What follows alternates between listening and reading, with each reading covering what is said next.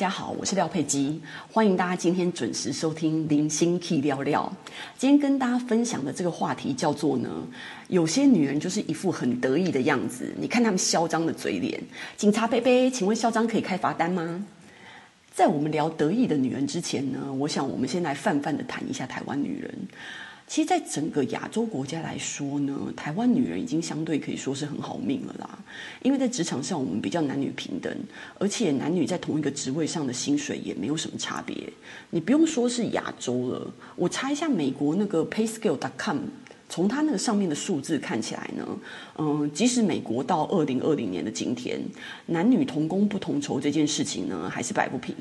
所以我说呢，在台湾在这件事情上可以说是傲视大部分的国家了。那既然这样，我们现在就可以收工啦，还谈什么？那但是嗯，还是一样啊。我觉得我们就是谈一下观念，因为既然现在的社会开放许多，其实女生想做什么都可以。那我个人认为，女生的学习动机还比男生大。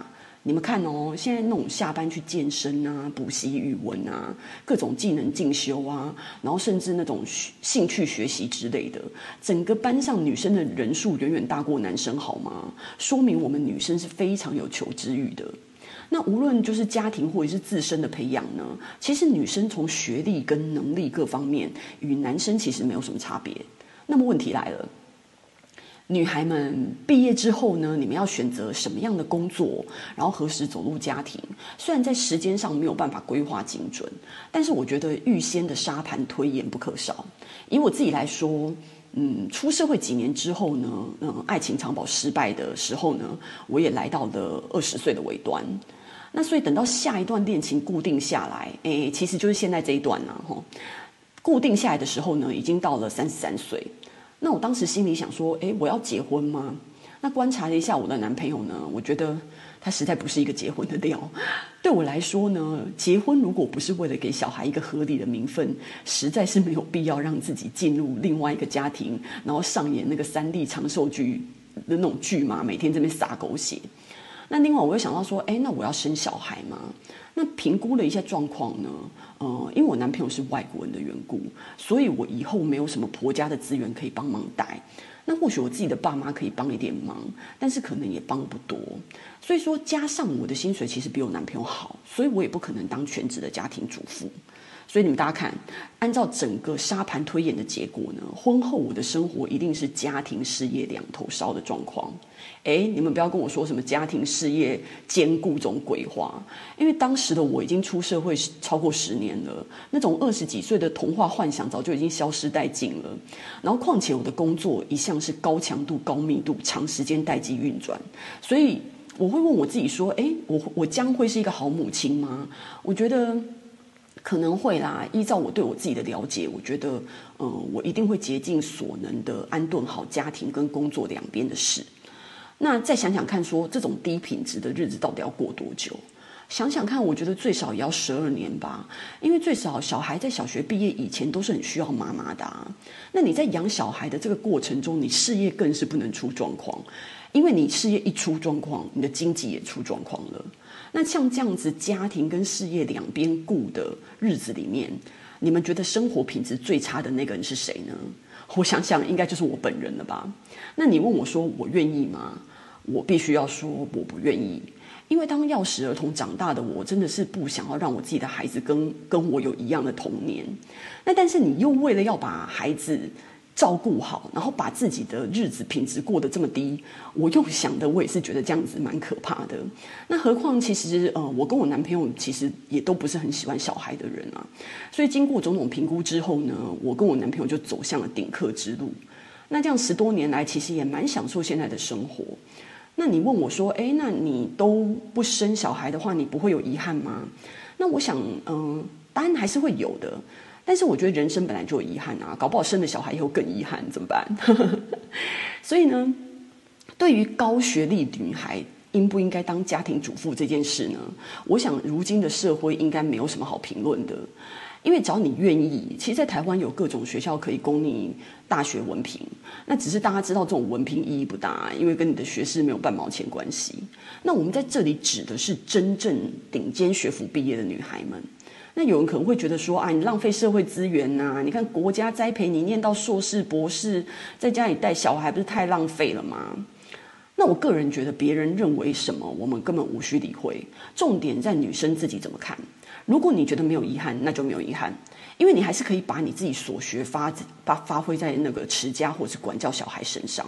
那怕就最怕在就是那种喜欢成全另一半的女人，因为很多女生就是自己学历高、薪水高，然后后来成为了成全另一半，就放弃了发展。然后生了小孩以后呢，又变成成全小孩，那结果大家都成全了呢，就是忘记成全他自己。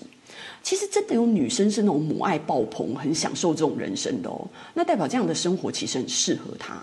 那怕就怕在就是说你会变成一个愤怒的老婆啊，或者是哀怨的妈妈。那像你这样子牺牲自己、悉心照顾的家庭，其实也不会幸福。我一直有好几位很欣赏的台湾女人，比如说吴淡如啊，像我第一次看她的那个短篇散文的时候，我才小学六年级。那她写的散文就是集结在那个西代文丛出版，有一本叫做《金色女孩》的书哦，到现在这本书超过三十年了，我还保存着。那当时我非常的惊讶，她才二十几岁就可以写出这么高品质的散文。那所以之后她在电视啊或广播出现的时候呢，我就特别的注意她。那电视里的她呢，就是一副自视甚高啊，然后得意洋洋的样子，所以可能喜欢他的人很喜欢，不喜欢他的人可能也不在少数。那他在广播里面笑声非常开朗哦，有一种狂妄的感觉，所以你完全可以感觉到他是在一种很放松的状态，然后尽情的讲他自己想要讲的。我都可以从那种笑声里面 感觉到他对自己目前生活里面有多么的满意，因为他那种声音透过广播，属于那种高敏感族群的我，都可以从那个笑声里面同步。感染他的那个自信跟快乐，我觉得他亲身示范了自己有多努力，然后人生就有多精彩。那另外一个我非常欣赏的女生，呃，陈文茜，那无独有偶呢，她也是一个充满得意洋洋的状态的女生。那她从打扮呢、就完全不掩饰自己那种独特的审美品味，然后、呃，大声的夸说自己年轻的时候很漂亮啊，然后现在又可以大声的讲说现在自己年纪大啊，又胖。那这个台湾最聪明的女人呢，讲好的坏的都很自然，都很坦然。然后她那种博学群书啊，所以她现在不是开了一个呃，开了两个那种呃很有世界观的高品质的电视节目。这么好的电视节目，就大大拉高了我们充斥一些可笑的新闻台啊，然后或者是一些谈话节目的那种电视水平。那我看他写的文章哦，其实心里佩服的五体投地。我觉得如果他也变成专职作家的话，估计吴淡如、张曼娟都大大的为自己捏一把冷汗。我觉得，所以我常在想啊，刚好这两个女人，一个有家庭，一个没有，但是都不妨碍她们尽情施展自己，对社会有贡献。然后呢，所以他们生活的很精彩啊！我觉得我们整个社会就是缺乏像他们这样得意洋洋的女人。所以我所指的得意，就是说呢，他们是站在自己真的有本事的得意上，不是莫名其妙自鸣得意哦。得意是要有本钱跟本事的。你仔细观察他们是怎么利用时间，又怎么充实自己的。